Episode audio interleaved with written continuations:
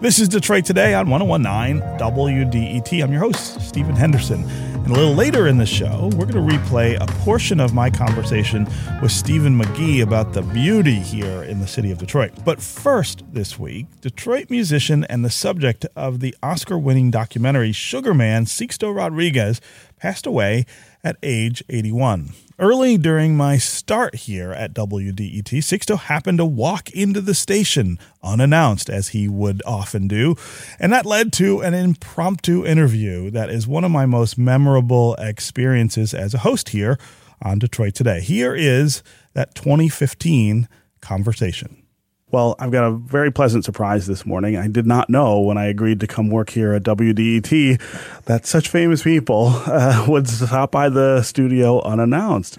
So I'm very glad to say that I have Sixto Rodriguez, uh, the subject Stephen Henderson, of the. good yeah. to be here. Thank you very, very right. much for taking my call. Yeah, no, uh, anytime, seriously. Uh, of course, you were the subject of the 2013 documentary Yes. Searching for Sugar, Sugar Man, Man, yes. uh, which won the uh, Oscar uh, for Best Long Form Documentary. Yes. Um, uh, wonderful film. Uh, really, I felt got got a sense not just of you, but also of this city that uh, you are from and that you love uh, from the film. Malik Benjalou was the director of that film, and he did an excellent job. And of course, he got that award. And, and rest in peace, he passed the last year. Right, that's right. And so, yeah, I don't know all the details of that passing, but he was certainly a talented, and from Sweden. Yes. Yeah, And- right, yes. right. Uh, I have always thought that there is a, a real connection between your music and this city, and that's not surprising because you're from here and you Yes. live here.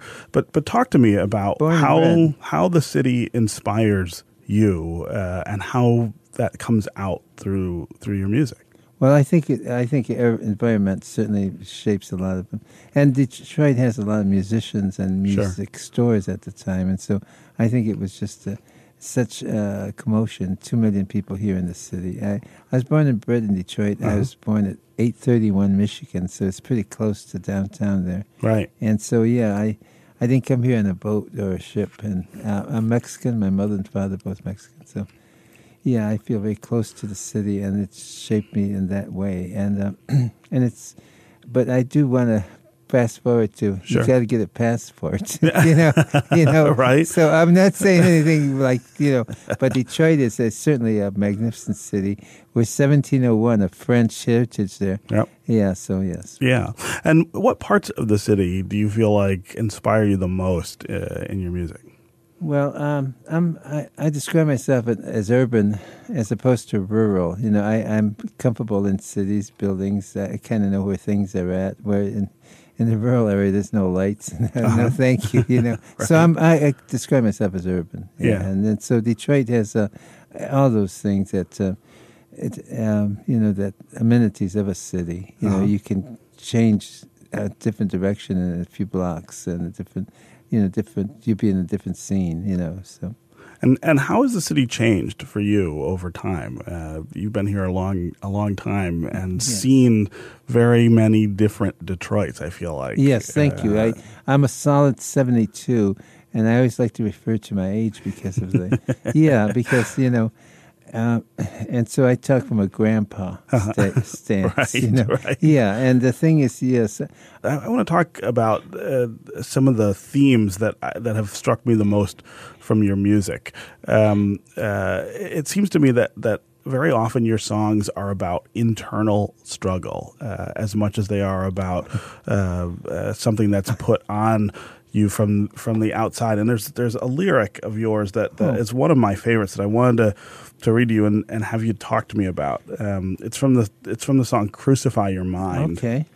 He says, uh, Were you tortured by your own thirst Ah. in those pleasures that you seek that made you Tom the Curi- Curious, Curious. that makes you James, James the the Weak? Yes. I, I've always really loved uh, that lyric, and, and that does point to some sort of internal struggle.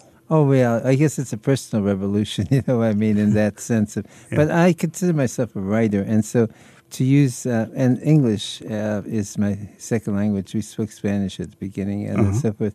But really, I I think the uh, the ability to to enlarge one's vocabulary and uh, and and explore that writing sense of, of it that it, it releases you by coming across a riff, a vocal riff, or Uh-huh. a or a, a musical riff, and so like that, and it's rele- it releases you from at least thinking about that too much. But yeah, thanks for mentioning that. Crucify Your Mind. Yeah, it's uh, and it's a short piece. Yeah. and and so yeah, uh, does it. Uh, and it's kind of uh, biblical sense sounding. Uh-huh. Yeah, so I use those kind of elements when I write. You know, I draw in those uh, kinds of things. Uh-huh. Uh-huh. Yeah. Uh, do you start with the words or do you start In with some cases, yeah, but uh, uh, I'm a self-taught musician, so there's a lot of hope out there for people. you know, and really, I encourage young young bloods, I call them, uh, to to involve themselves in the arts and the culture and, and education. Uh, how involved are you in the in the local music scene at this point? Well, I know musicians, and I'm sure they've met me, some of them. Yeah. And the thing is, yeah, I have 14 bands about in uh, around the globe.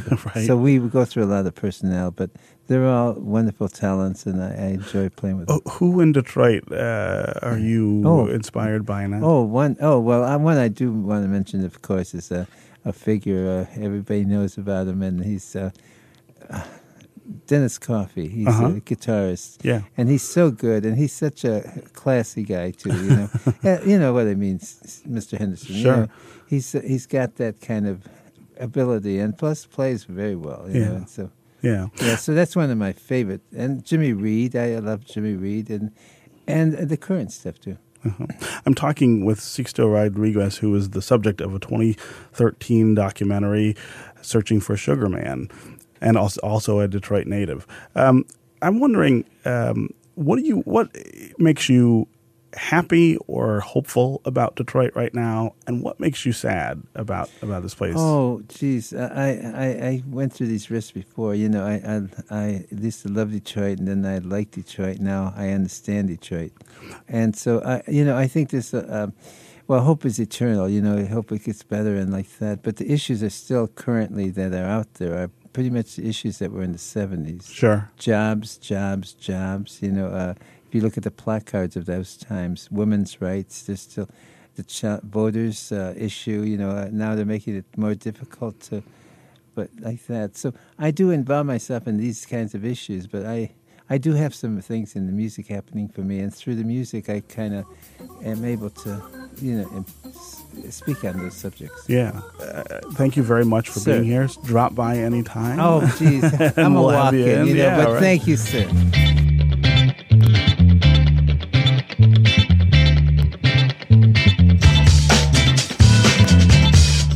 This is Detroit Today on 1019 WDET.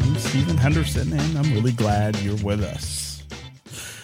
Detroit is so many things to so many people. And the thing that runs through my head just constantly when I'm here is how much it has changed, especially over the last 30 years. There have been a lot of ups and downs. And if you drive through the city, if you drive through places that you think of as familiar, you're always seeing something different right now, I think. Uh, from the neighborhood where I was born on the near west side, near Livernois and Grand River, to areas downtown on the east side, northwest, it's a really different place than it used to be.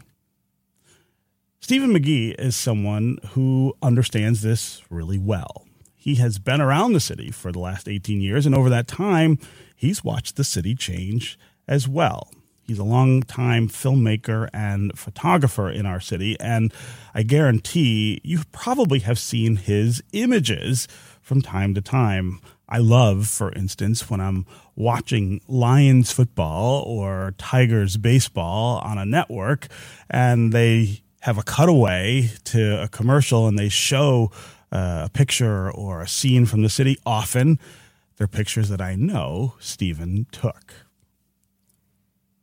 He's been writing recently about all of the things that have been changing in Detroit as he's been taking pictures and shooting film. Literally millions of images, thousands of hours of film. And he recently published an article about some of his work in our magazine. I'm really excited to have Stephen in studio to talk about all of the different frames that he has seen of Detroit and how they have changed over time. Stephen McGee, welcome to Detroit Today it's honestly completely an honor to be here, uh, to be in front of this audience and to talk to um, a city that we all love so much. So thank you for having me. Yeah, yeah. I should also note that uh, Stephen and I met a long time ago when we were both working for the Detroit Free Press, uh, but we were also neighbors for a while in downtown Detroit. So we've known each other for uh, a long time. I'm really looking forward uh, to this conversation. So let's go back to the beginning, though, Stephen. You moved to the city in 2005. What attracted you here, and what did you expect to find through your lenses? Yeah, it was 2005. I had just traveled the world for a few nonprofit groups, often to places that had some of the most important ruins that some of the most important societies uh, ever have made. You know, like the Colosseum, the pyramids, the Parthenon. You know, then over to Cambodia to Angkor Wat, and in those experiences, I also saw people um, living amongst those. And then also for nonprofit groups, I worked in places like Rwanda and Uganda and Angola, in these societies that had incredible um, recent history that I could have just looked at, but saw something so deep with the people. And so coming back to California from these uh, amazing experiences, I just kind of questioned what my purpose was. You know, honestly, I lived through some pretty intense scenarios. Like I was almost killed in Uganda, you know, all these, you know, when you're working in, in, in challenging areas, it's, it's pretty intense. And so the next day, Detroit called. The Detroit Free Press was like, "Hey, do you want to move out and help start our video department?" so sight unseen in 2005 i was like yes completely you know and and people during that time if i were you know i was like i'm going to move to detroit and literally they would take a step back and be like why you know i mean you remember that time i do you I know do. i remember when i came home in 2007 from from uh, baltimore and washington everybody i told where that i was leaving and where i was going asked why they they, they literally said your career will die if you go back to Detroit. I think that's kind of what drew me closer to my first day here. You know, that kind of idea of underrepresented stories wasn't really a, a coined phrase back mm-hmm, then. Mm-hmm. You know, but something that I had just seen around the world with beautiful people drew me to be like, well, that makes me just want to go there more. If everybody is telling me like don't go there, I'm like, that's I want to see the people there. You know, 2007 to 2009 I was I had just left the Detroit Free Press after winning two national Emmys with an incredible team led by Nancy Andrews and um, I Detroit, remember those days. Yeah, yeah, and Kathy Kalashevsky. I mean, like these people, the photographers, the late David Gilkey. You know, all these people knew the city so well, and I was able to work with them, and and that leadership allowed those awards. Um, but then after that, I resigned, and I, I was in the streets daily with my camera, and I ended up only making like nine thousand dollars a year uh, for three years in a row, and my mortgage was twelve thousand dollars. And so I was just in the streets, like trying to find these stories. And I came across, you know, Kali Sweeney from the downtown or from the Detroit Boxing Gym, mm-hmm. And I just showed up. And you know that I didn't know where that footage was going, um, but I felt like the strength of him was a good representation of the strength of the people, and uh, and what I didn't see when I got the request from the from the major media and the major um, players around the world who wanted stories here that I've worked for, was a desire to connect the um, the black population. The city is a black city. Yeah. The black population with the beauty here. And I think that's something that was reciprocated through an interview I did with Marsha Music. Mm. Um, if you don't know her, work, get into that work yeah, real yeah. quick. Um, and she and I were talking for this Hour magazine piece, which took me literally 400 hours to write because I'm not a writer. But it's you know when the story's inside of you, when you when you, it's uh, like it's not a passion project, right? it's like it's part of part of who you are.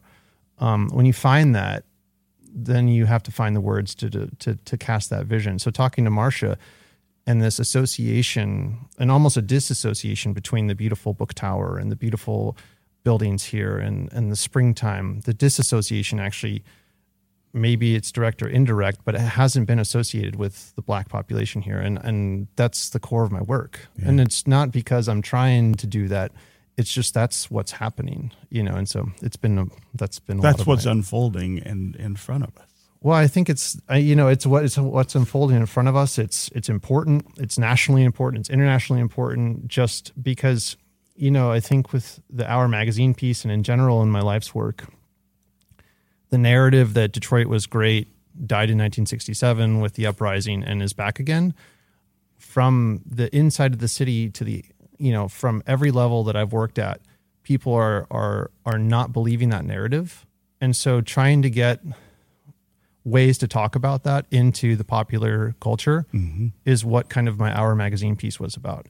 You know I started off by saying like Detroit is the Paris of the 20s, the Berlin of the 80s, the San Francisco of the 60s. But to me, it's even more, you know, and this black welcoming city is on the cusp of leading the world once again. Yeah. And in many ways, it already is. And I, I, mean that, right? You know, and I think that kind of actually looking at beyond just the past 60 years and saying with the great migration, like that's, we're building on strong black neighborhoods that have been building uh, ecosystem of content or of, of ecosystem of of trust, of commerce, of of life, of music. You know, like Bryce Detroit says, like there's things here that you might not see that are happening yeah. that that you know that, that you can feel and, you, and totally you, you feel it by interacting with us by interacting with Detroiters. Yeah, uh, and and there isn't another way.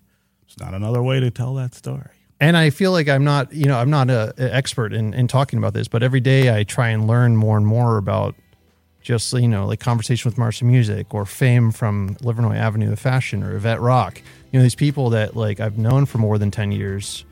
And, you know, I, I kind of, I'm like, I, is how I'm talking about this, you know, can it be informed in a different way so that I can speak about it correctly?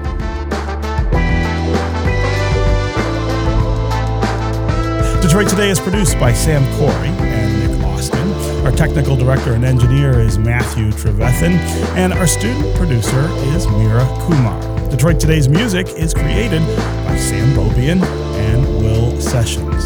We'll see you next time on the Detroit Today podcast.